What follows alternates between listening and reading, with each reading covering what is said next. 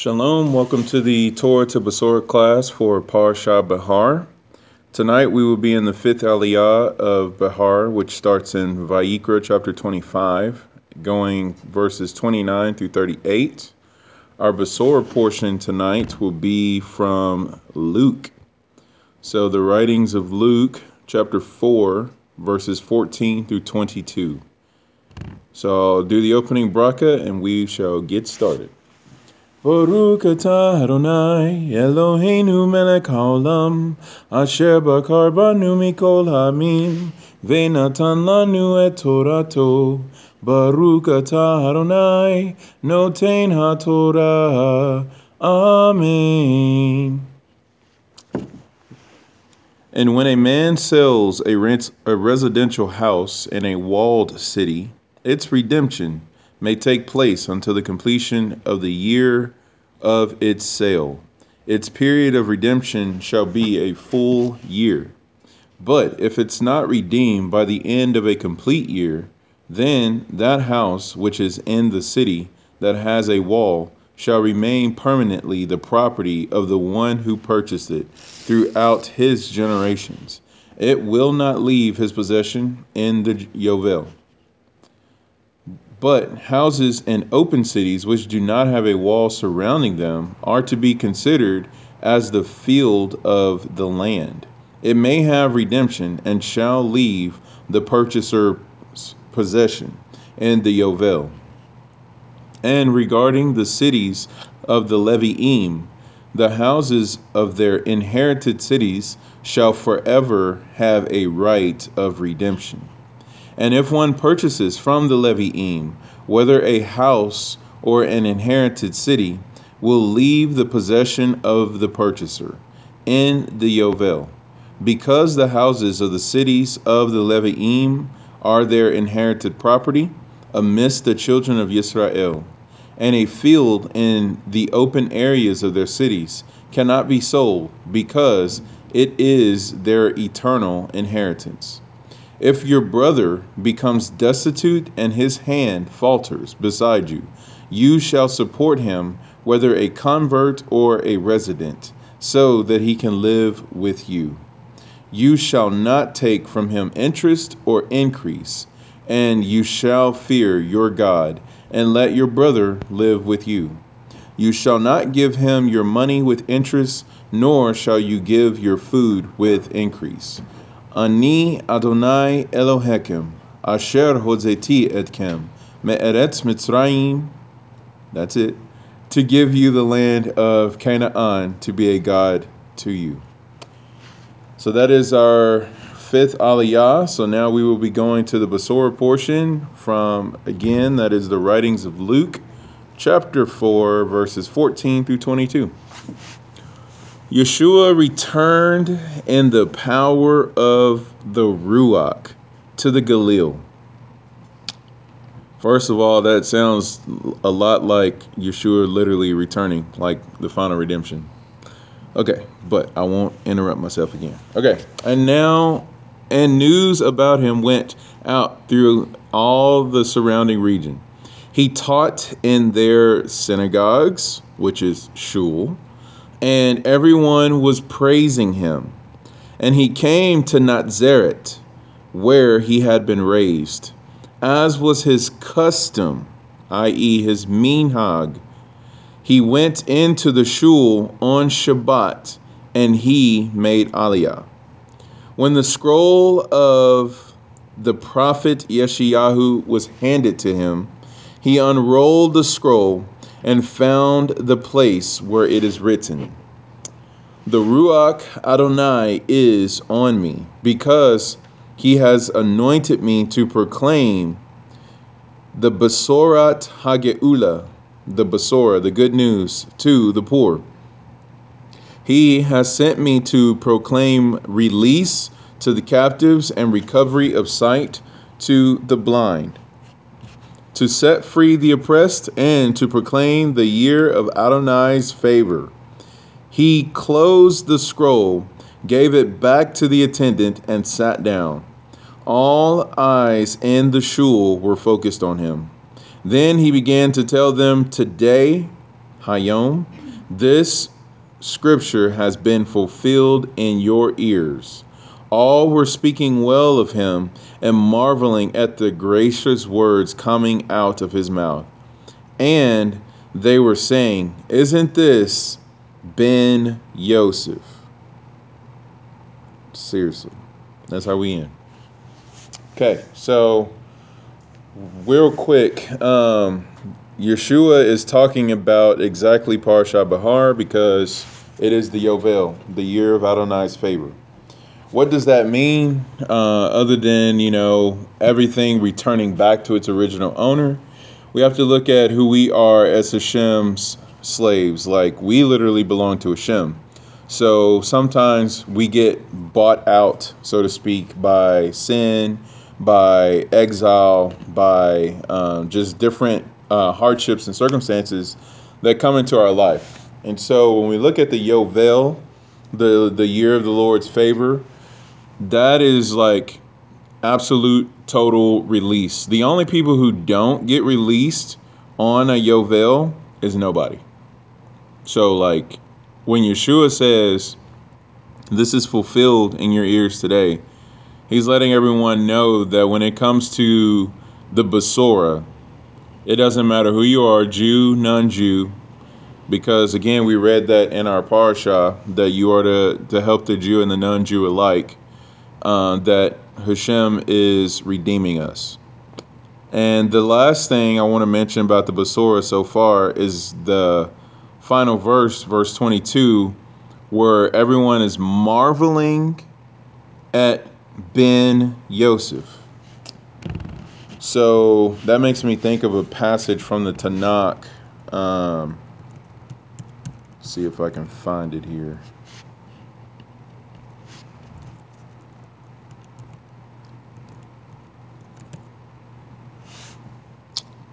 Let's see.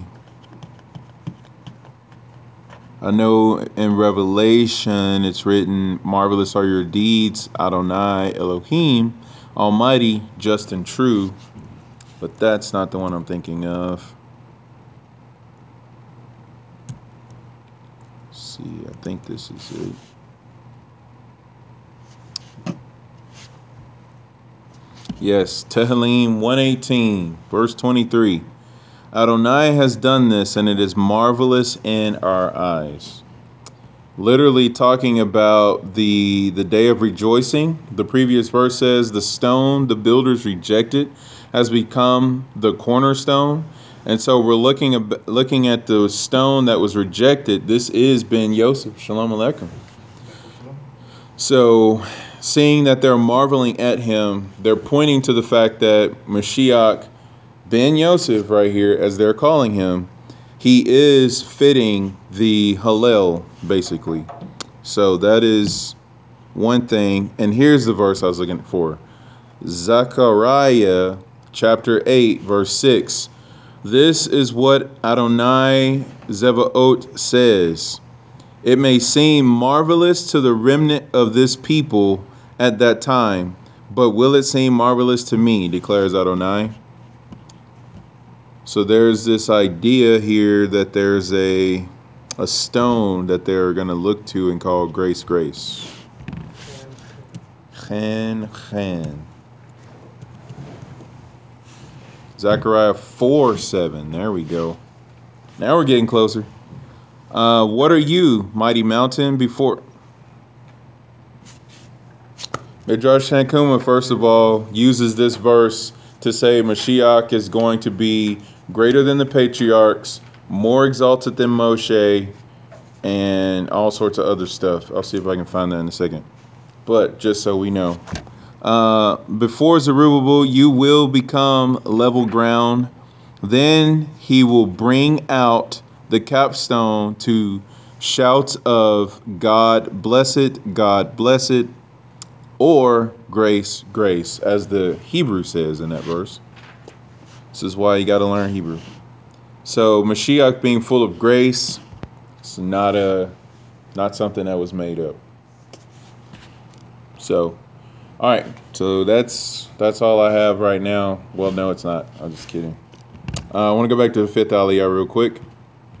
in the fifth Aliyah, you may notice this uh, little phrase that says its period of redemption, and it gives a specific timeline. So for the first one, it says uh, when a man sells his residential house in a walled city, he has a period of redemption that is a full year. So that means he has a year from the point of sale to the point of redemption. So he can buy his land back in a, in a walled city within a year. If he waits more than a year to try to buy his stuff back, he ain't going to get it because he'll be violating Torah, which I think is interesting. The way to sin against Hashem is to try to buy back something that you're not supposed to buy back because you missed the redemption. So it's kind of interesting because you look at how not fulfilling the word of God is sin.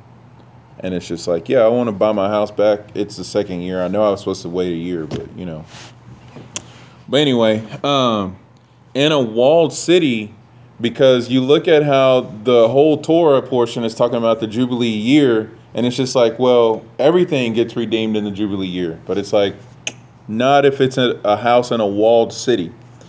And uh, listening to Rabbi Wolbe on the Parsha podcast from Torch, which I think again is funny because we're Lapid and he's Torch, but uh, he was saying that uh, there is either a commentary from Rashi or Ramban, I can't remember, but he cited it and he said that why is this so? Why can you not redeem a house that is sold in a walled city? And it doesn't even return back during the Yovel. Says, well, the walled cities are like border protection. And when you think about your uh, security, huh? So you mean they had a wall Yeah, they had a wall. and that was security? That's right. Okay. Yeah. Just saying. Each Pela would like to present to the table say Selah. Wall City, protection, say Selah. Okay, so uh, he was so he continued by saying, when you don't change the the homeowners, the people who are taking residence there, they build up this camaraderie, this familiarity, this um, what do we call it, rapport, to where they can kind of learn the ins and outs, what works and what doesn't. So when you have any kind of threat that comes in, you have people who know the territory. You have people who know the protocol. And so the fact that these people are perpetually there and their land or their uh, ownership would never turn over, you have these people who are kind of locked in, you know, so they know what to do. So I thought that was interesting. And then when it comes to the the Levites, they're a just a on a rotation. Like you can you can redeem at any point uh, Levitical uh, t- uh, territory, which is funny because the Levites have no portion in the land. So it's just like whatever they do have, it can still be redeemed at any point. So that's cool. So that's like a overarching pass. And then this, uh, oh, and then the fact that if you juxtapose, you can't redeem the, the house of the walled cities after a year but with other cities, you have a period of redemption. It says in verse 31, again, we're in the fifth aliyah. It says, But houses in open cities which do not have a wall surrounding them are to be considered as the field of the land. It may have redemption and shall leave the purchaser possession in the Jubilee. So you can buy this land back, and you at least have to wait two years before you do so. And so he was saying that because obviously there's not the level of stringency for protection and border and all that kind of stuff. So those are the things that I wanted to submit to the table right out of the gate because that was kind of fresh in my mind. So if anybody has a tag, I'm going to do some knock knock drops. Good boy. Okay.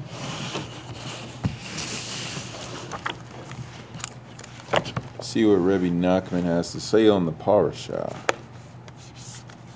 Y'all tag in whenever you want. Do not feel like you're interrupting.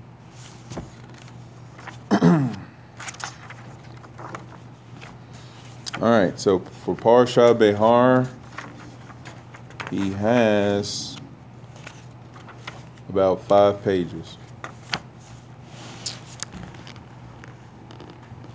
This is kind of nice. Okay, because first of all, why Parsha Bahar? Why the Shabbat? Why the Shemitah? Why the Yovel? This is actually to make tikkun for what we did in the garden, which I think is just insane. All of our Torah mitzvot go back to what we did in the garden. And they also go back to Hashem redeemed us from Egypt.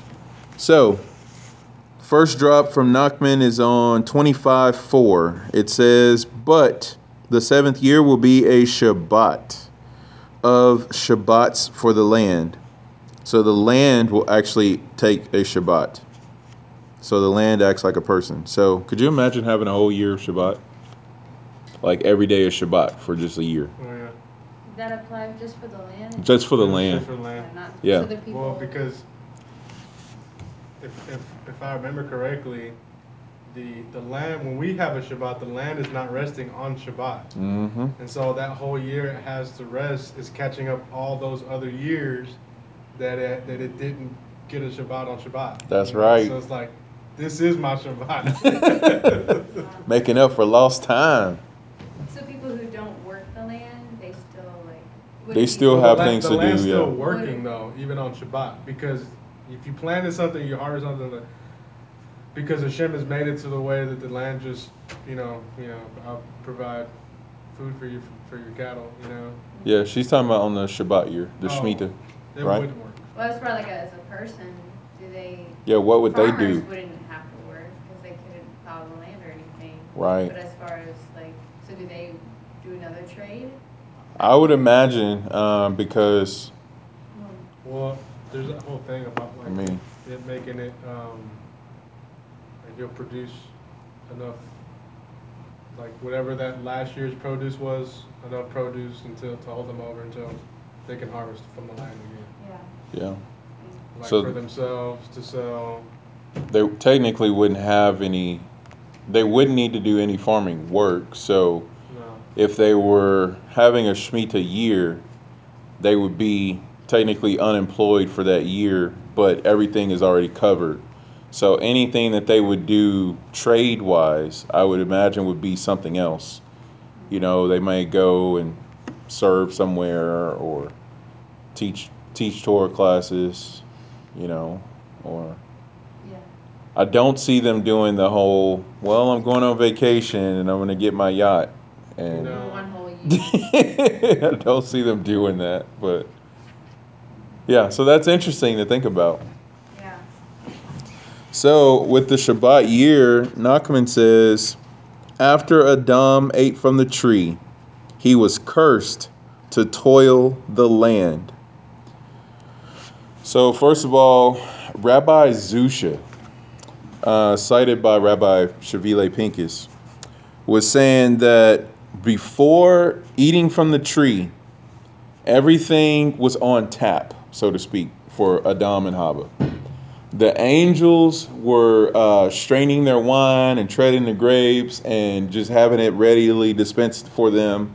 Uh, food was just growing in bounty and abundance all around them. So all they needed to do was just walk up and pick whatever they wanted to eat, and it was already ready to serve, ready to go. you mean like the grass? Yeah, Like there's an angel for every blade of grass. like there's an angel for every blade of glass or grass. Yes. So that's how it was for food in general, food and drink. There was an angel going everything like so you didn't have any kind of effort to exert to get it. What uh, the and then the other thing was um, oh the work that Adam had to do to tend the garden of Hashem. His work was studying the Torah. So. Yes.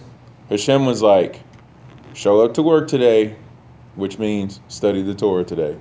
Today, live off of every word that proceeds out of my mouth. Because remember, the Torah, as we know it, did not exist at that time. It was a it was spiritual Torah. It was directly from Hashem himself because remember, Adam walked with Hashem in the cool of the day. And remember that the Torah is the name of Hashem manifest. So, when you really look at what does that mean to study Torah before there was a, a giving of the Torah, that's like walking with Yeshua for three years. You know. So, but uh, I just wanted to bring that out because that that kind of blew my mind to kind of think about it because you really now have to relook at what did the serpent do to really disrupt this environment because you you go from you're not even asking Hashem for anything and it's already there it's provided for you. You technically have no need to walk by faith because you're in it. You see everything. You have no need. Hashem has already done it all. So now the serpent comes in though and trips us up. So it says the mitzvah of Shemitah which is the Shabbatical year rectifies Adam's sin by ceasing toil of the land. The sabbatical year invokes the sanctity of Shabbat. For just as we are forbidden to work on Shabbat, we are forbidden to work the land during Shemitah. During the Shabbatical year, I, I can't say sabbatical, that's weird. Shabbatical. I like that word. During the Shabbatical year, the produce of Eretz Yisrael is declared hefker, which is fancy Hebrew for ownerless. And everyone is allowed to take what he wants from any field for his personal use. Mm-hmm. This rectifies the blemish of Adam, who sought to separate himself from the one God by defying his mitzvah. By observing the Shabbatical year, we declare our allegiance to the one God and his mitzvot.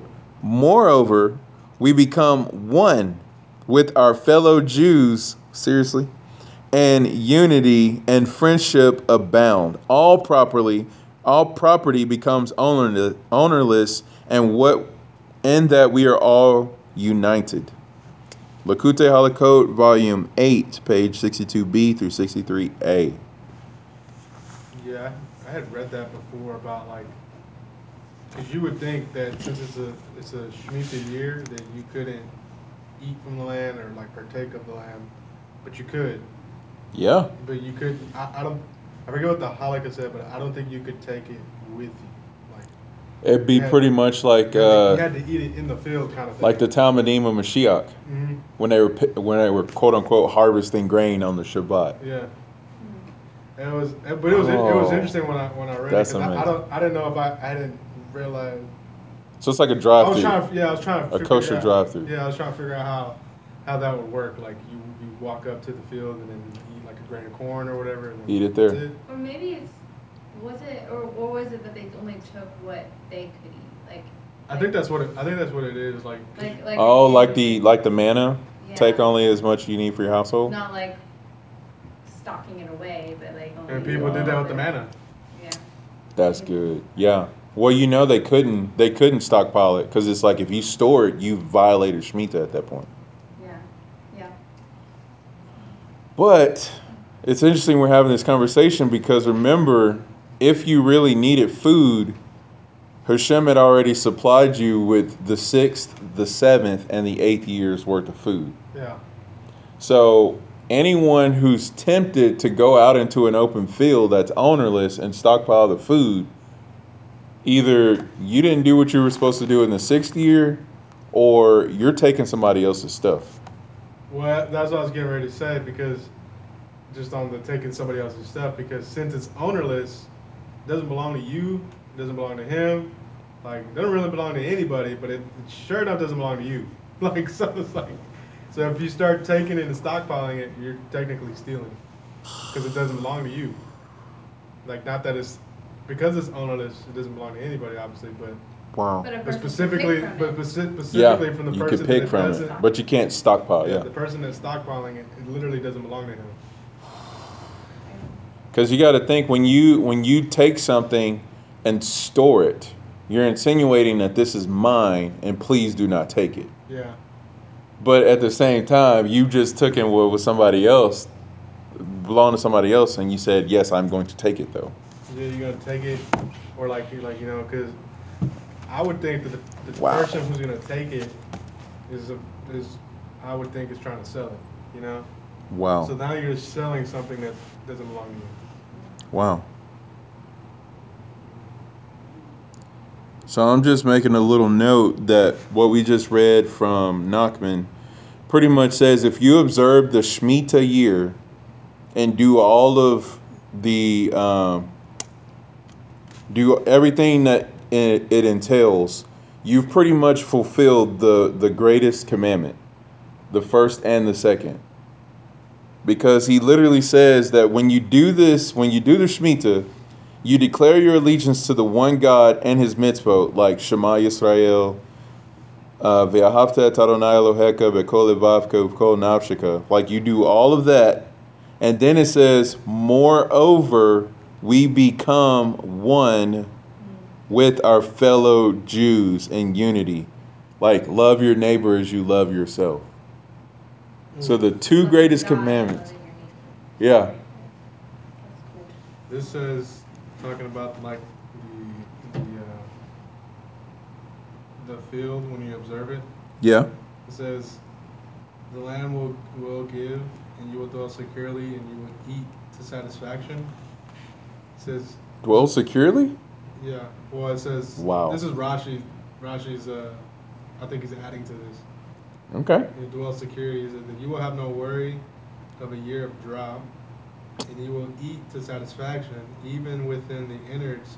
There will be a blessing in it, i.e., one will feel satisfied after having eaten a small, small quantity.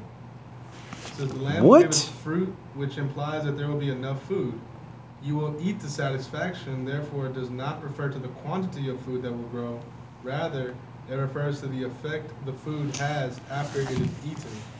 It, it is food that brings satisfaction. So like if you ate an olive sized portion, Yeah. just enough to say the beer card, Yeah. that's legit. Rashi on what? Rashi on 19, verse 19, which was, which was a footnote too. So I read this little thing and then that six. You read what again? This. That was nineteen. And then six, okay. Still learning how to open my camera. You would think I know how to do that by now. We started the uh, Hofstra podcast last night. I was like, I don't know what's happening. My phone's not working. And I was like, oh, never mind. User error. And Hasis literally had a story time titled User Error. Wow. I was like, how Shomer man don't know how to use technology? Something wrong with that.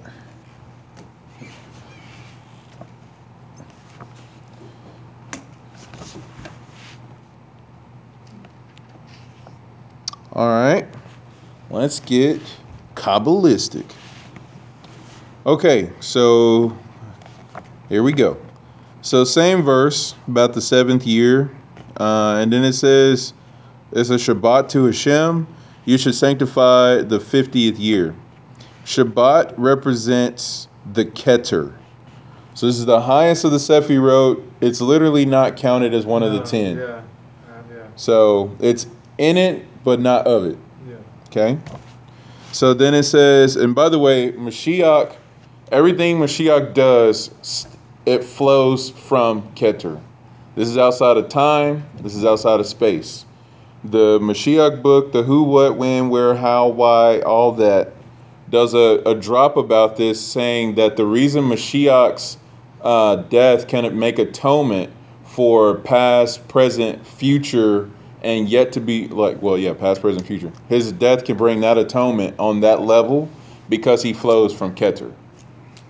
So if you think about Keter, it's like Which is the level of Atik. Yeah, it's just a ridiculous. It's up there. Like you can't even like whatever you do in Keter, it can be done at any point. So knowing that Mashiach was slain before the foundations, so that means, yeah, Thanos snap. nice. So it's like that means since he was offered before the foundation, when time starts to exist, wherever in that timeline Mashiach was technically offered, it doesn't matter. It's past, present, and future all at one time. Because he's he's already offered in Keter. So that yeah. So I think uh like so I'm gonna I'm gonna give an example. Like in the Avengers Endgame movie, they did the time travel thing via the quantum realm. So when they went back in the past, if they did something differently, it did not affect the future. So they can go technically time travel at any point, do whatever they need to do, get out and come back to their present timeline and they can continue on from there. So when you really look at that, that's a that's a small reflection, a terrible example, but I think that's the closest I can get in my movie mind of what Keter is. Well, if I can borrow another movie thing to think about it. Bring it on. You ever seen the movie Inception? Yes. Okay, so instead of applying it this idea to dreams, you apply it to time, and it's literally what they ha- when they built that dream world, or you could say time world. Yeah. They literally had a funnel that went through all parts of the dreams, or in this case, time, Yeah. and literally they could like pop in at any any point of the dream or time, Right. and and and be there in that specific moment. You know. Wow. Eh, because they're outside of it, Yeah, so they can just enter in and come out, and it's a- as if it's or, or like a building. Like say if you had a, a building full of time time zones, I guess, yeah. and then you're on the elevator going through the different times, but you can go through all the times because you're on the elevator. Wow. And it's like you can be the same age, whether it's centuries ago, or whether it's today, Yeah. or whether it's centuries in the future, because you're just traveling through time outside of it. Yeah. Okay. Yep. That just happened. Okay, so uh, Shabbat represents this. So this is Shabbat. Shabbat has that ability. So when Mashiach says, I'm the Lord of Shabbat, think about that. All that we just explained, Mashiach is Lord of that. He's the ruler over that. Okay. So now it says the Shabbatical year and the Yovel years, the Shemitah and the Jubilee, they are called Shabbat because they too reveal divine will. The fields are considered as Hefker, which is ownerless, during the Shabbatical and Jubilee years because the divine will mandates that everyone receive his needs and no one has any objection to sharing with others. You know, this makes me think about parenting. Like when my parents did things to me, me and my siblings as kids. Hey, look, I bought all these toys. I own all of them. So if y'all ain't sharing, I'm taking all of them. You know, and it's just like, but this is my toy. It's like, but I bought it for you. Like, so you will share with your sisters, okay? You know, so Hashem is like, this, all of this creation belongs to me. So just because I technically gave you this portion of land, it doesn't belong to you. So when it's time for you to share, you share. You know, so then it says, uh, so we're supposed to share. Similarly, any work in the fields is forbidden, and slaves are set free during the Yovel because divine will rejects all types of servitude and subjugation. So Galatians 5 says, It is for freedom that Mashiach set us free. Mm-hmm. So that's is from Likutei Halachot, volume 8, page 190a. Quick thing, because I feel like you just read something that was probably share worthy. Did you want to share what you just read? No, I, I was just thinking about the uh, the Omer. Ah, and how the the Omer is literally like a Yovel in itself. Ooh, because you count 49 days and then the 50th, obviously, and that's kind of the same thing with the yeah. with the Yovel. Wow. Because the 50th day is like, Omer, word. Like, Yeah. it's Shavuot. So I, I was just, I was just trying to think of How that how that's connects. connected. So, uh, what I was going to say to this is another thing Rabbi Wolbe brought down in his podcast. It's fresh in my mind because I just heard it today. So, I normally wouldn't be sharing all of his drops. But he was saying that there is a 10 day animated, so to speak, suspension period on this Jubilee year because remember, the Jubilee doesn't technically start until after Yom Kippur. Because you sound the shofar on the 10th day of the month, and then that begins the, the Jubilee year, the Yovel. On the, on the sound of the shofar. Yeah, and so he was saying, so the questions and the commentaries ask what was going on for the slaves, what was going on for the land during these 10 days, because here you are, you have 10 days until the Jubilee starts. And it says, These days were filled with feasting, joy, and gladness. So it's like Purim, Sukkot, and like whatever other holiday that is like turned up and you do that for 10 days because no one's technically free but no one's a slave. And no one's returned home yet but everyone's left their servitude. And so uh, he was relating it back to how in egypt this is the this was the disposition of the jews during that final year of the plagues. That during the plagues, the Jews were no longer enslaved to Egypt, but they were still in Egypt. And so it was just kind of like, so that's kind of what those 10 days look like. So I thought that was something pretty cool to think about because that's what we're headed towards as we as the final redemption gets closer and closer. May it be soon. Amen.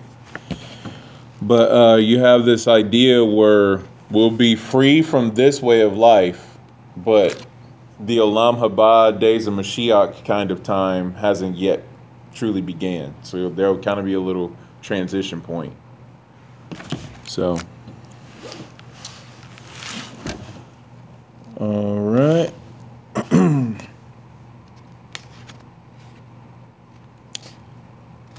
Chapter 25, verse 15 from Nachman. You should buy from your fellow Jew according to the number of years after the Jubilee year. He should sell to you according to the number of years of the crop. Okay, so you should buy from your fellow Jew. One should endeavor to attach himself to righteous and honest people and conduct Slika, uh, his affairs with them alone. This applies even or especially to business dealings. They should be conducted solely with honest people. Likutei Halachot, Volume 1, page 251a. And it's like here at Sar Shalom and Lapid, we have kind of that ability because a lot of people who own their businesses, you know, we can know that we're buying from honest, upright people, you know, who follow Mashiach. So surrounding ourselves with these type of people and attaching ourselves to them is something we have the opportunity to do.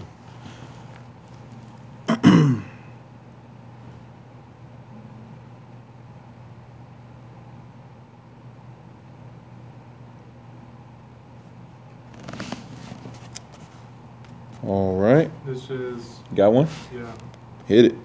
it is a Yovel.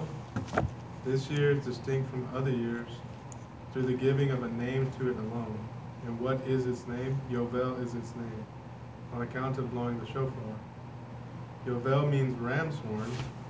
It is related to the Arabic word for ram, yuvla, Rashi to Exodus nineteen thirteen, and also Targum Agos.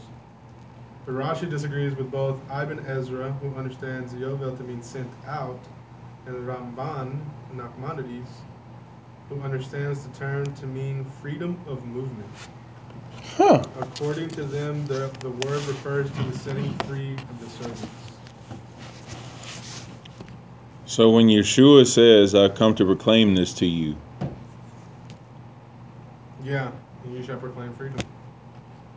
So sending out, because you know he sent out his Talmudim. Proclaim this to the nations. Wow. And it and you said it was uh, it means ram's horn. That's what Rashi says it means because it's related to the Arabic word for ram, which is yuvla, Wow. and Onkelos agrees with him there too. Oh snap! Because Mashiach is the ram that was sacrificed in place of Yitzhak. Okay. Wow. And the ram has two horns, and it said that the the redemption is going to happen in two stages. So the the smaller horn gets blown first, which is like a Ben Yosef, and then the bigger horn will be sounded at the end, the final redemption, which is the Ben David. So looking at the two Mashiachs as the two horns of the ram. One set for your nation and the other set for your world. Ooh. Which, by the way, is Nissan versus uh, Tishrei for redemption. So there was a Haggadah I was reading that was talking about how if the redemption happens in Nissan, Yeah. it's salvation for the Jews. And if the redemption happens in Tishrei. Tishrei, it's salvation for the world. So, and we know which one already happened. So,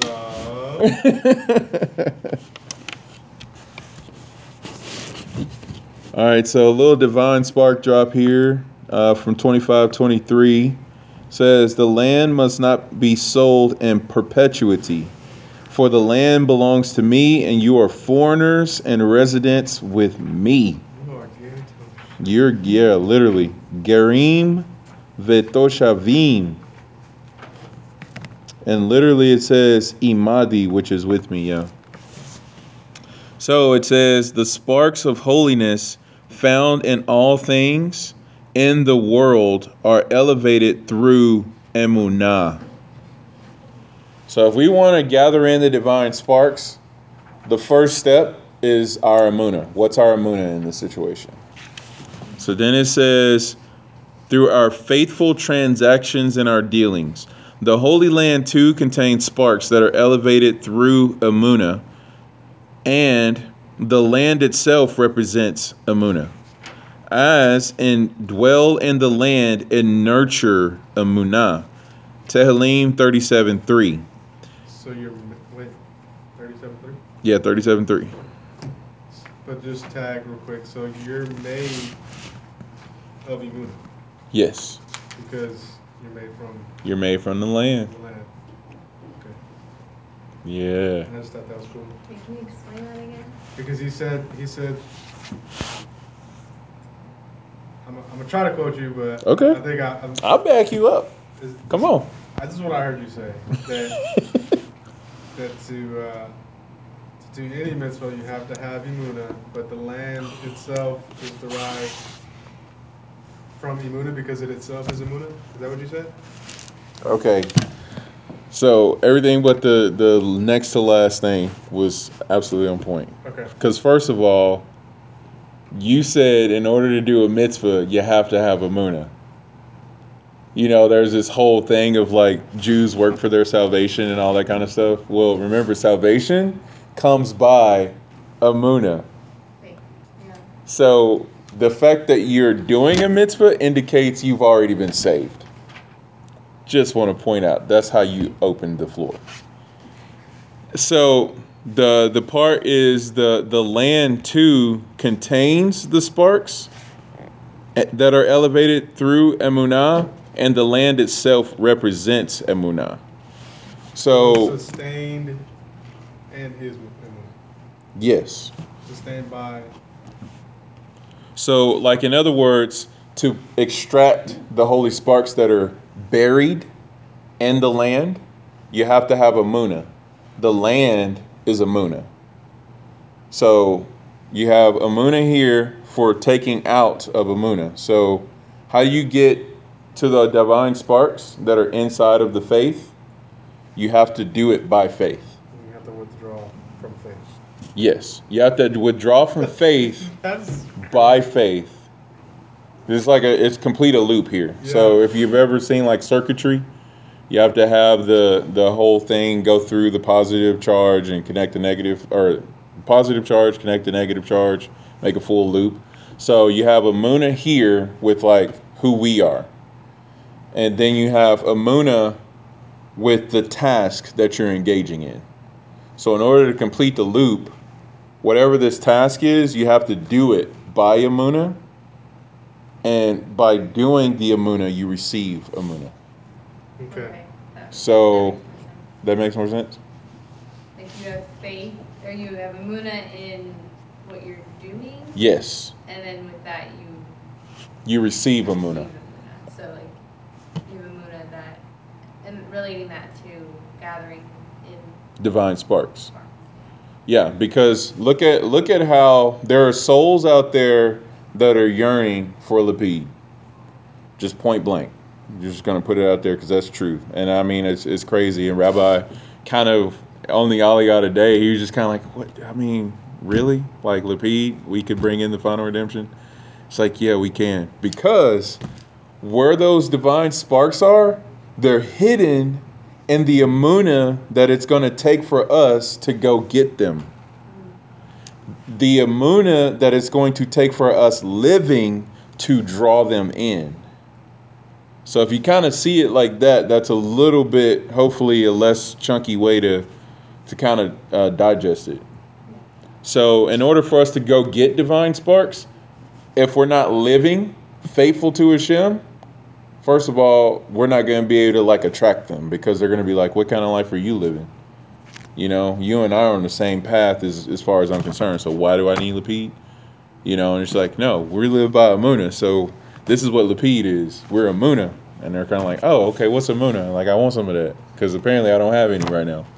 You know, but then as we're living in Amuna, we're out and about in the world daily doing our transactions and dealings as this says so we're going to work we're shopping kosher we're you know with our friends we're keeping the shabbat you know all these kinds of things and that in and of itself is a muna so now you're in a muna doing a muna and now that's going to extract the divine sparks So Torah is a muna. yes So if you don't have a muna and you're keep, keeping Torah, you're not keeping. you're not keeping torah. Which is i think uh, well i don't think i'm pretty sure that that's what shaul was getting at about those of you who are under the law. Because if you think about there's not a way to be under the law unless you have just completely missed it. Because the law is spiritual first of all. So that means you're below spiritual understanding. So you're taking you're taking high and lofty ideals thoughts uh, vocalizations of Hashem and you're bringing them down to their most mundane level and you've disconnected spiritually from it. So now you're operating on this very like not spiritual plane and you're like yeah because hashem says don't eat pork. It's just like okay so you can not eat pork but not be eating kosher because why do you eat kosher? Because you have emunah in hashem. But if you say I eat kosher and you don't have a moon and a Hashem, you're just abstaining from eating pork. That's not fulfilling Torah, Yeah. you know? Isn't that in? I'm gonna look that up because there's like, um, faith like, it's the faith of that works is dead, but Yeah. also Jacob. the, yeah, but there's also. um, So that's Yaakov 2:14. What good is it, my brothers, if someone says he has emunah but does not have any works? Yeah. Yeah. And then what's the other one you're thinking about? I need to think about it. I'm gonna. I'll, I'll Okay. Man, if you think about Check. what, what you just said though about like you got to have Amuna to do the transaction of the mitzvah, and then the mitzvah itself returns to you Amuna. You're like withdrawing from the Amuna, right? But it's like That's crazy. But it's like if if you say okay, so if you say you have imuna, it's likened to you're like, okay, I got all this, this is my imuna, and you never, and you Uh, never, but you don't do never- anything. You never get a chance to to receive. You know, like Wow. Like you're just saying, I have Imuna, and I'm not gonna invest in anything with it because this is what I got already. But you're not. But the, the takeaway from that is that you're not gonna get more Imuna. You'll be right where you are. Yeah, You'll you level just- out. yeah. You'll be the Dead Sea. Full of water with no life.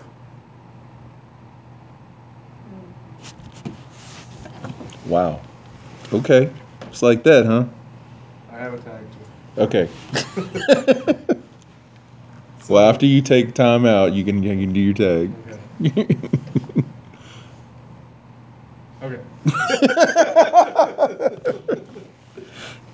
it says, abide in the land and be nourished by your faith. It says, alternatively, shepherd, shepherd others with teachings of faith, is how the verse could be read. Wherever you dwell, be a shepherd of faith. Teach the masses to serve God as Abraham did. The verse thus speaks of how the three primary components of a person, the heart, the hand, and the mouth, are utilized in the service of God. The heart should trust in God wholeheartedly. The hand should do what is virtuous, give charity, and fulfill the mitzvah. With the mouth, one should shepherd others in faith, teaching the masses to serve God. Mm, mm, mm. And it says, alternatively, nourish your faith. The Talmud states that all Jews are believers, children of believers. Shabbat 97a. However, this inherited belief in God's existence does not necessarily trickle down to our behavior.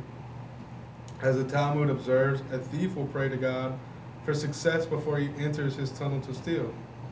We must inter- internalize and tend to our faith for it to translate into action. This responsibility is placed on the leaders of the nation. The Zohar thus calls Moshe a shepherd of faith. Through his teachings and by his examples, he, he shepherds our elusive faith, nourishing and cultivating it to be a relevant force in our lives. The faithful shepherd. Really? Zohar 2 170. How you doing over there? Um, well, I didn't, I lost my train of thought of what I was looking for, but I can read this. This is pretty cool too. Cool. Bring it. Come on. It says, But someone will say, You have faith, and I have works. Show me your faith without your works, and I will show you my faith by my works. You believe that there is one God, and do well. Even the demons believe and tremble. Do Ooh. you, but do you want to know, O foolish man, that faith without works is dead? Was not Abraham, our father, justified by works when he offered Isaac, his son, on the altar? Do you see that faith was working together with his works, and by works and by works faith was made perfect?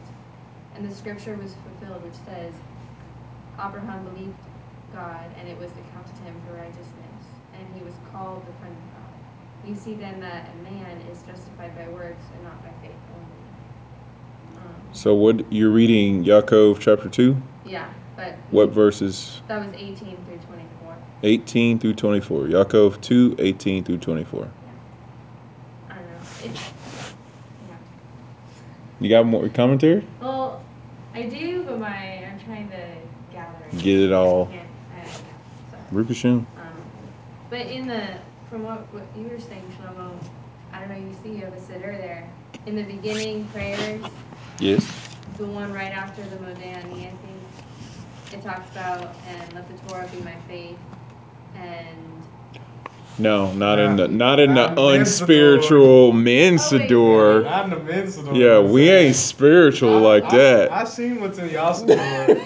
y'all, Y'all wake up. Y'all wake, no, y'all, y'all, y'all literally wake up and already clinging like seriously, like the first like page and a half is all about like clinging to shit. Oh my gosh. Well, That ain't even find It really fair. is. Like, man, like, cause, cause your mom was asking me like, hey, how do you say all this in Hebrew? I'm like, oh yeah, I know how to say. Wait, I don't know how to say all that in Hebrew. like I ain't never seen. I ain't never. Oh but wow. it's in there, it talks about how, let the, ah, man. Let the Torah be your faith. Yeah, the Torah be my faith, and. How about you read it to us? Well, she don't have a don't women's one to do up here. Um, I can go see if someone Yeah, else has you them. you Should I can go totally take time to go get that. We will make space for that. I'll be right That's it is ridiculous though. It's Man. it's legit. you can't just be like talking about the women's to do and just like not talk about it. You know, like. Okay, so side note, if that like really, that's how the women wake up.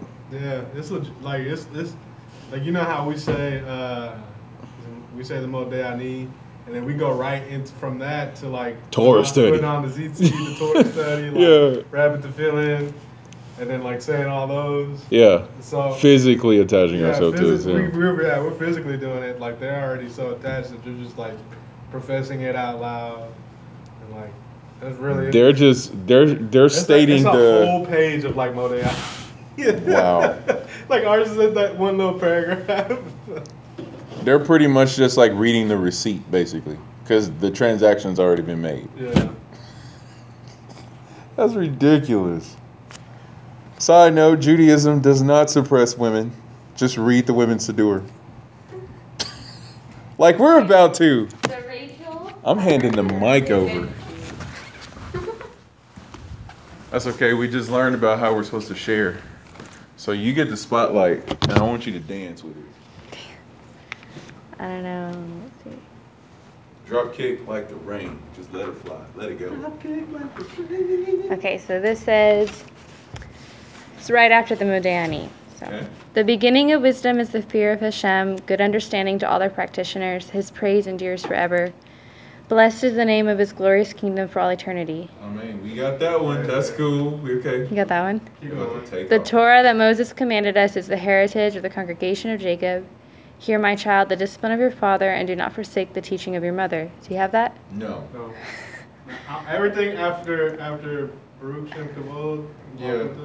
Oh, that's so weird. Y'all are. Yeah, we don't have that after that. And it says, The Torah should be my faith, and El Shaddai should assist me. But you who cling to Hashem your God, you are all alive today. For your salvation do I long, O Adonai. What? So, What's the footnote on that? The footnote. There is none.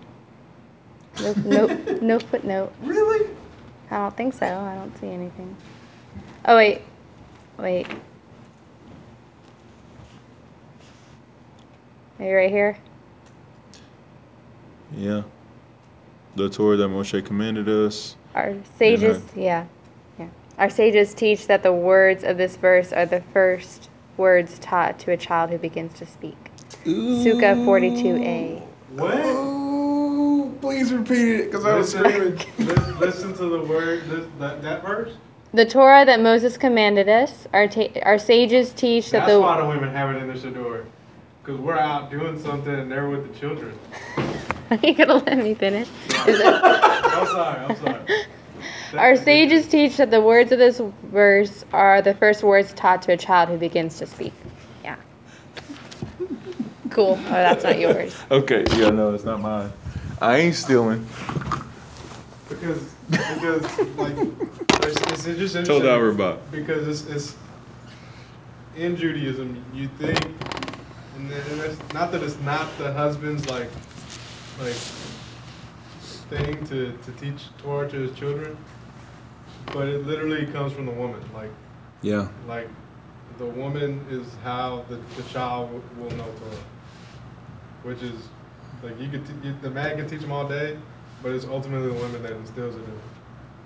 It's like it says in Proverbs, like the woman, if she can build her house or she'll, she, she can tear it Yeah. down.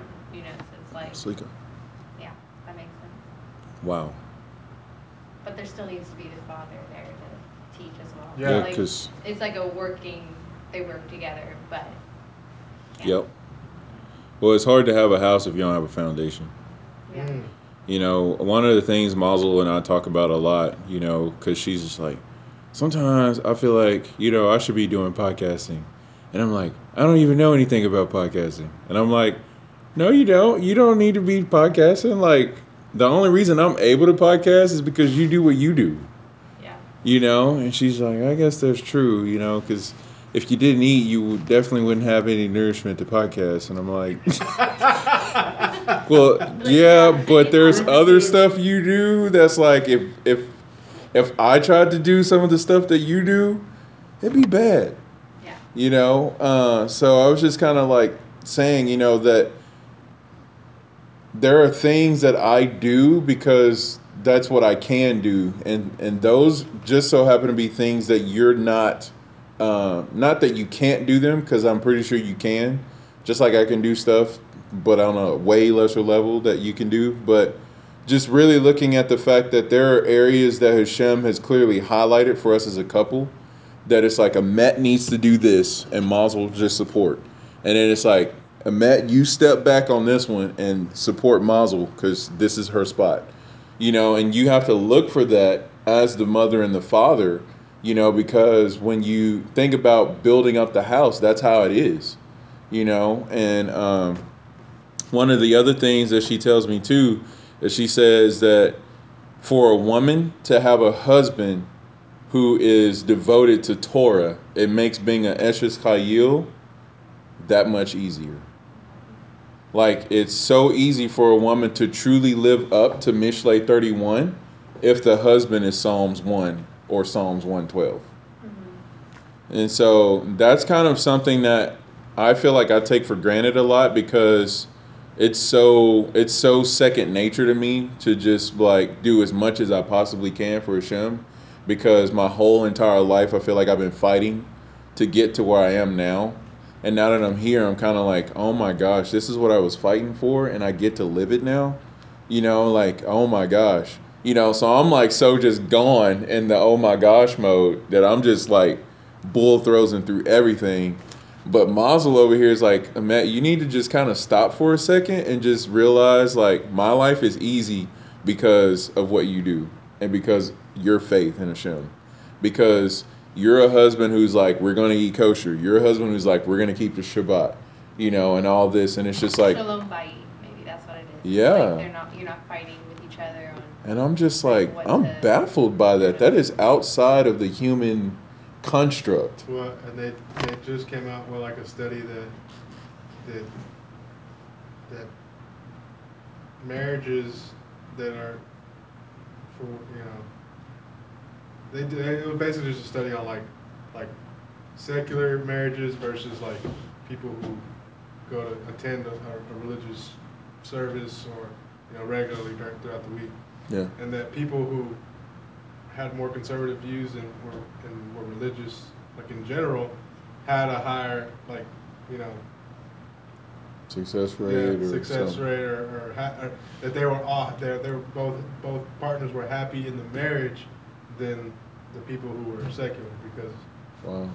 and that's I mean but it's because what, of what you say I mean it's- in this in this instance it, it's because there's a, uh, a- like an order to to it. you There's know? a Seder, yeah. Yeah. Yeah, so I mean, it's it's no joke. So I mean, for for us guys, at least, you know, as we vocalized multiple occasions today, that it's just not fair the women Siddur. But the women Siddur wouldn't be what it is if we didn't have our men Siddur. Mm-hmm. And so to think about a child will benefit simultaneously from the men's and women's Siddur engaged in their life. I think it's just absolutely incredible. You know, to have the the the mom who is the bina, the understanding, the concretizing and manifesting everything out Mm. that we're spiritually bringing down. Because the kedusha that's in tefillin, the kedusha that's in tzitzit, you know, and all that, working with the words that are being spoken, you know, because remember the word became flesh you know? And so that's happening in the children in the home so the home is a spiritual and physical edifice at the same oh like the temple? So the mother and the father are temple builders. And you think about the temple is only the holy temple because it's filled with the spirit. So the house that the woman can build can only be a true house if she's filling it with the spirit. But the physical structure is found in the man. He's the one who's outright manifesting everything that your prayers are uttering. I want to say I remember your your wife Miles was talking about it about how um like because women don't usually I mean they don't wear ZTs. It's not really. It's not oh yeah. For them, yep. For them, that is that. Do you remember? I don't yep. know where she got that. Where's yeah, that that's something her and I were talking about. We actually didn't source that out. Oh. Uh, it was just. Your commentary just our commentary, but we were talking about how uh, women don't wear tzitzit because they are tzitzit. You know, for the man, because y'all keep us focused on Hashem because you're the helper against us. So if we're serving Hashem, then things are good. But if we're amiss in some of our observance, then there's going to be some, it's going to be some like uh, friction. you know, some holy. Hey, you might want to Shema Israel for a second because uh, things aren't good right now. You know. So yeah. Anyway, uh, we were talking about that, but yeah, the the woman expresses the physical things that we as men uh, do. You have a tag. I do. We'll start with the midrash first. It says earthly angels. Oh, come on. You read this already? I haven't read this, but I know another source that was elucidating on this. It says, In the following verse, the psalmist calls upon all his hosts to bless God. Why then does he not call upon all the angels to bless God? The answer is that angels, or literally messengers, can also refer to humans, who are all meant to be God's angels, dispatched to this world to do his will.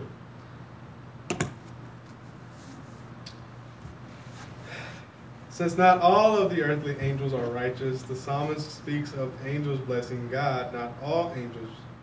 In the following verse, he refers to the, the heavenly hosts, the heavenly angels. He uses the expression all his hosts. What are you reading from? The? Midrash relates the present verse to certain types of people and to one individual as follows mighty farmers. The verse alludes to those who faithfully observe the laws of Shemitah, the sabbatical year, Uh. which requires extraordinary willpower. Typically, one might do the mitzvah of charity for one day, or a week, or even a month. But can one do charity daily for an entire year? Yet, with the mitzvah of Shemitah, landowners are Come on. required to treat the produce of their fields as ownerless for an entire year. Moreover, they must continue to pay taxes for their fields, yet they are silent day after day for an entire year and do not question, and do not question God's will.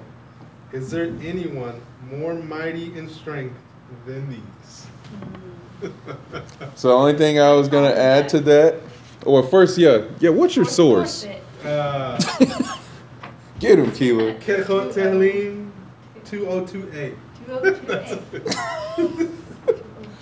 So the the elucidation to that, as if that needs to be, that actually connects back to Shabbat eighty eight, where the children of Israel are at the foot of the mountain, and they're in their angelic form because at this point, when they said Naaseh Nishma, they became immortal. So the reason why this is called Parsha Behar is because we're hearkening back to immortality. Because the only way we can get a glimpse of what we lost is through the Shemitah. And so they said when we were saying Naaseh Nishma at the foot of the mountain in our immortal form, we were called Hashem's mighty ones, like his angelic beings. And it, the Naaseh Nishma is called the secret of Hashem. And so Hashem says, Who taught them my secret? And so my secret is is the way that the angels worship Hashem. That it doesn't matter what Hashem says at any point, there's no question, it's just done. Yeah, It's like from his mouth straight to action. Like Just do it. that's actually it- unfiltered, yeah. That's what it says before before it goes into all this. It says, obeying God is itself the angel's reward and delight. Yeah. So the way we become angels before Hashem is through that.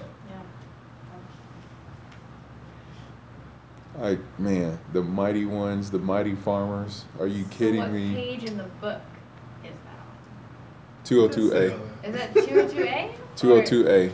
202A, right? 202A, Is that oh the and it, does, it just said, I'm just reading the rest of the Oh, paragraph, and it just says what you just said. Wow. Dude, yeah, I I like jumped out of my car like while it was driving. Like that's ridiculous. Shabbat 88. That's the footnote. Man, by the way, if anybody gets to read, read the A and the B of Shabbat 88. Is that the one where it talks about Isaac? Uh, no, it talks about the whole the resurrection, those who were dying Oh. and being resurrected, and the uh, the fragrant aroma of Hashem's voice. Naaseh Nishma, the crowns, the two crowns that we got, and all sorts of stuff. And the podcast I did this past Yom Rishon that was called Shavuot Prep and Bechukotai, um, I went, I practically read half of that. So I just had to keep reading. But if you get to, please read it. It's legit. Okay, so to finish my point from earlier about faith from faith to give us faith. Oh, and a comment to yo drop over here. Um, inside the sinkhole. Uh, I'm looking at the fact that you said that they're paying property tax on land that they're not, quote unquote, benefiting Yeah, from. that, that, that's ownerless. This ownerless land, they're paying for it as if it was their land. But it's like they're paying But for somebody else's their land. Yeah, right. Because it doesn't belong to them, but property taxes do, so they got to pay for it. So if you could imagine this, you're living in your your place. I live in an apartment, so I'm living in my apartment, and Hashem's like, the work that you do, you're not allowed to do it for a year, but you still have to pay rent. You're like, I don't see how that's gonna work, Hashem. But here we go. so that's what the farmers that's, did. That's their faith. That's. That's their faith, yeah. Scratching their heads like, um, okay, Okay. yeah. Nah. Yeah. Now saving Not Ishma. Ishma. Okay. Not saving Ishma. And after it's all done, so why do we do it? And to think though, because like farmers, you know, to do Naaseh Nishma, you don't question.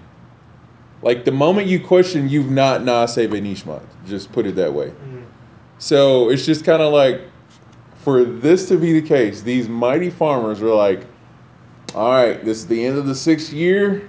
It's Rosh Hashanah, dipping my apple in honey, and the farm is closed or open, I guess, but not for me to work it.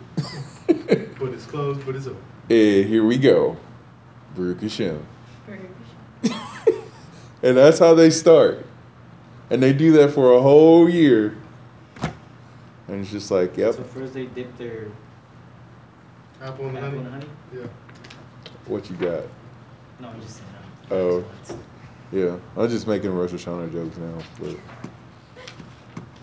Or could you imagine when Yom Kippur happens? They're like, what if I felt like this the whole year? Because you don't eat, you know?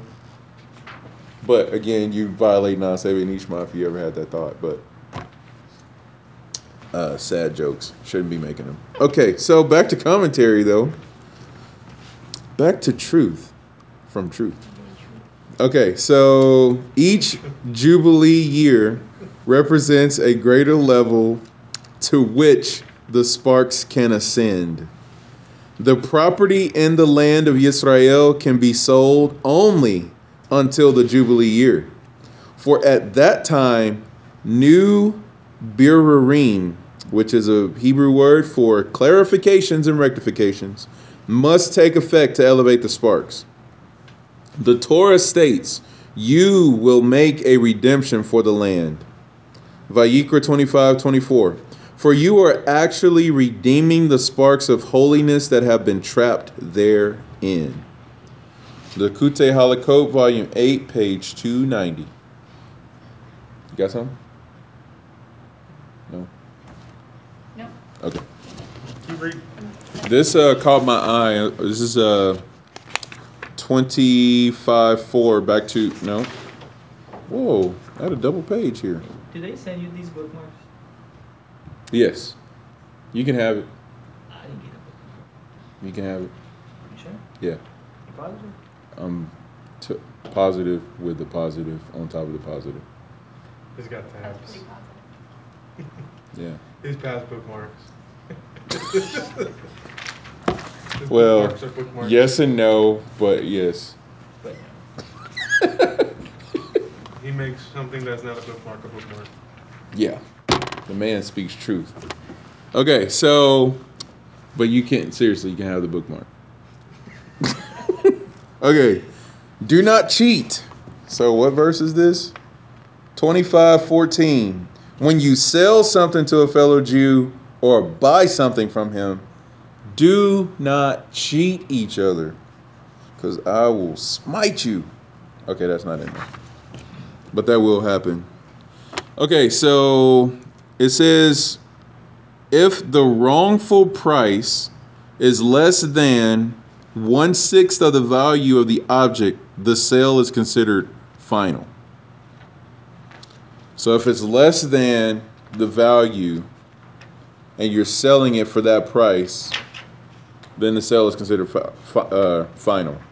If the wrongful price is one sixth of the true value, the overpayment must be returned or the buyer can return the item. Okay? If the buyer is cheated by more than one sixth of the rightful price, the sale is void and the seller must return the money. So you can underprice, but you can't overprice. So that wouldn't be good. but still, you, you don't even want to underprice if you if you can. You really want to go for true value, basically. So it says the Torah represents the letter Vav. Just want to point out they said Vav represents man. Man, yeah. So they just said the Torah is a man. And it's also the letter, the, the, the ladder. More, uh, not the letter, but the ladder. It is a letter, but it's a ladder. The ladder of Jacob. Yeah. Oh wow. Okay, You see, you see, you will see, because that's what that's what you you'll see angels ascending and descending on the Son of Man. Because the Son is the Torah, the man's Yeshua, the ladder. Okay. Wow. Can I finish? Yes. Sorry. no, just play. By the way, Keela said that earlier. That was so funny. Did she really? Yeah. She's like, can I finish my point? I was Oh, like, yeah. oh. Yes, she. Can I finish? She learning. Okay, but anyway, can I finish? I met. Gotta tell myself sometime. Okay, anyway, uh, the letter Vav, being the Torah, says which is numerically equivalent to six. Interesting to note when it comes to the oral Torah, There's six. No, there's come on, there's six orders of Mishnah.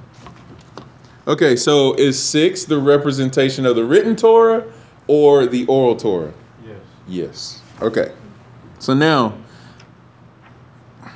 okay, because when you spell the word Vav, the way you spell Vav, you use two Vavs. Yeah. Vav, Aleph, Vav, or Vav, Vav is how you spell Vav. Really? Yes. Hmm. Mm-hmm. The letter that spells itself. So there's that. Because noon is the same way.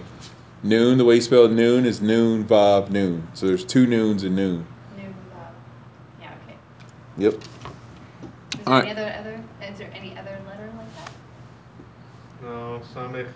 Men uh, is I'm men. just- Mem, yes, yeah, mem. everyone, yeah, mem. Is men because mem is a, or I don't know if it has a bob. So but Vav, Noon, and Mem. Vav, Noon, Mem. Which Vav is six, Mem is forty, and Nun is fifty. 96. Tzav. Parsha Tzav. Yep. Which Tzav itself literally means, uh, it's the root of mitzvah, connect. So the letters that are spelled within themselves represent the word mitzvah or connection to Hashem. Okay. I was looking at my screen. I was why. gonna say you look like my brother doing algebra in his head. He's like, All right, so back to letting me finish. Says because it has six concepts, the Torah has six concepts. That is in the green book. I posted it on Instagram, and that was a 3 a.m. get you some for me because 3 a.m. Yeah. I, for some reason, I just woke up in the middle of the night one night. tab it? I think I did. You know, it's funny because It's in uh, Tehillim 19 area. Zakin What, 19 or 19? 19. Zakin Rafer Rafer was just talking about that. Oh, he was? Being up at 3. Three, because I was up at four and five. Is that it? Should have like a little green chart with six precepts or something. Saying Oh, yeah. If, if Six uh, you descriptions just of Torah, six books don't know why you're up, just daven. Just, Yeah. maybe that's why you're up. Mm-hmm. So yeah, it's on Instagram, but the Torah being six. So you got the written Torah is six, and then the oral Torah is six. All right, so uh, six concepts: permitted and forbidden, fit and unfit, pure and impure. Cheating refers to mixing up the laws of Torah in order to err or purposely transgress. As long as one cheats up to one sixth of the true value, he does not mix up the Torah beyond the point of no return. He can return the overpayment by repenting and returning to God. But if he falsifies the Torah, he voids the transaction completely. So there's a lot of voiding transaction. May we bring rectification. Amen. Side note, I just want to say that Siftei Chachamim Ken? says that the the fields or the, the produce, none of the produce becomes temple property. Ooh. That's how it gets sanctified. It says that it, During the Shemitah? yeah, it says it's sanctified. Its sanctity attaches its worth as temple property does. Explanation: If one redeemed the fruit of the sabbatical year or jubilee, jubilee with money, the money attaches to its, itself the sanctity of the fruits. It is like hekdesh, temple property, that was redeemed for its monetary worth, where the money is attached and now becomes temple property. So no wonder it's for public consumption. Because everything that goes on in, in the temple is for the greater community of Israel. Oh, I Yeah, thought like it was the- just for the Levites. Like the atonement go. Huh? I thought it was for the Levites. No, the, the like when the atonements and things happen, like the, the morning and evening lamb, that's Oh, atonement okay. for all of Israel. So that goes to. Yeah. hmm Now we do bring think that's when we bring our tithe and our teruma. Yeah, that is that's legit. All right, uh, last drop here from Nachman, twenty five forty two. For they are my servants, whom I took out from Mitzrayim. They must not be sold in the manner of slaves. Side note: When you look at the word for servant, it's evid, which if you added a hey, evid becomes avoda.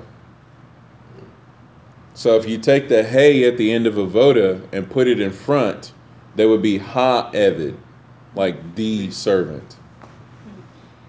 So when you look at avoda, what does that really mean? It means to be a servant of Hashem, like the servant of Hashem. Somebody was gonna say something. No. Okay. It says, sometimes the Torah refers to the Jewish people as God's servants. Other times they are referred to as God's sons, i.e., my firstborn son, Yisrael, Shemot 422. And you are sons to God, your Lord, Devarim 14.1.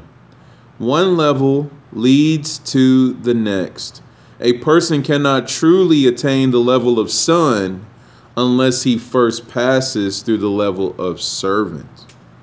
First, we must serve God as a servant would his master, without always knowing why or for what purpose. Ugh. If he persists, he will eventually experience the true satisfaction of serving God and rejoice in it as a son who willingly serves his father. Likutei Halachot, Volume 1, page 116A. So when people talk about being children of God, the only time you can be a children of God is only if you're a slave to God first. Yeah, that's if, if we can get off on that tangent real quick. Yeah, we because- can. Because to under, when people say I'm a child of God, don't really understand the euphemism that they're speaking in. To mean that you're a child of God means that you are Israel. That's exactly what that means. It doesn't mean anything else. Yeah, I'll, I'll get him after he finishes. Let him in. Well, I did let him in. It is a security breach. We didn't have metal detectors, so. It's okay. But we'll let you finish. No, I, I mean that's, that's really all I was gonna say. I mean, because I mean that is a common like, like I feel like that's a that's a common phrase that gets thrown out, thrown out a lot. That A lot. you know, like oh, we're you know we're all children of God. It's Are like, you well, really are you? Because you need to know what that phrase actually means. Because if you want to say that, Wow. then that means you're part of Israel, and if you're against Israel, then you're really against yourself or your brothers. And so, what's the deal there? Good night. I don't know. Just it just it's a it's a phrase that lacks understanding. Yeah, yeah. But we can try. Can I tag him? That's the alarm. I love how it increases volume. It's just like, you may not hear me. I'm going to get louder. Can I tag on that real quick? You can tag. We Yep. Do you have two alarms, Two alarms? Okay. right? You Two think you're going to go over two minutes? No, you said you had two alarms. Uh, well, since I hired out the I hope that alarm this goes with what job. Shlomo was saying. I don't know. Came to my mind. Go for it. Okay. Hit it. says John in John 1. He was in the world, verse 10. He was in the world, and the world was not made through him, but the world did not know him. He came to his own, but his own did not receive him. But whoever did receive him, those trusting in his name, to these he gave the right to become children of God. Mm. Oh. They were born not of a bloodline, nor of human desire, nor of man's will, but of God. Mm. So Yochanan 110. Wow. So what is that actually saying through Yeshua? Through Yeshua, you can just now become Israel, Child a child of God. Because ultimately, could you, and, and ultimately, like even That just taking the, the word, you know, yes, our patriarch is Yaakov, but his name is Israel too, you know, and it's on Shabbat that we call him Israel, mm. like in the in the brachot, like during the week we, we say Yaakov, I mean, and, and the patriarch, obviously blessing stays the same, but in the other ones we say Israel, but it's because Israel is a, is a is a loftier position of Yaakov in, in and of itself.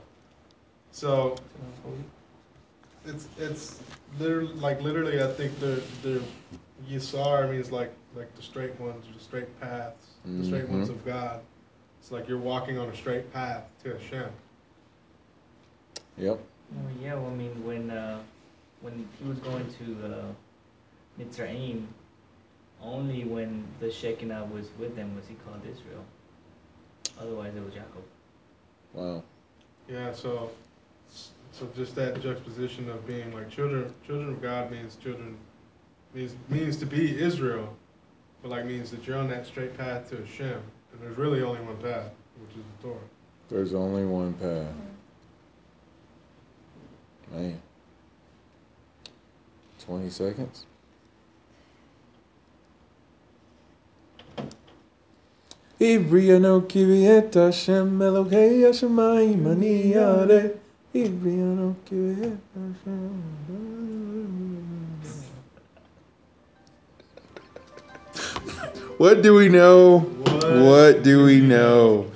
Baruch atah Adonai Eloheinu melech haolam Asher natan lanu Torah temet Vekaye olam nata betokenu Baruch atah Adonai Noten Torah Amen Amen. Shalom and Laila Tov.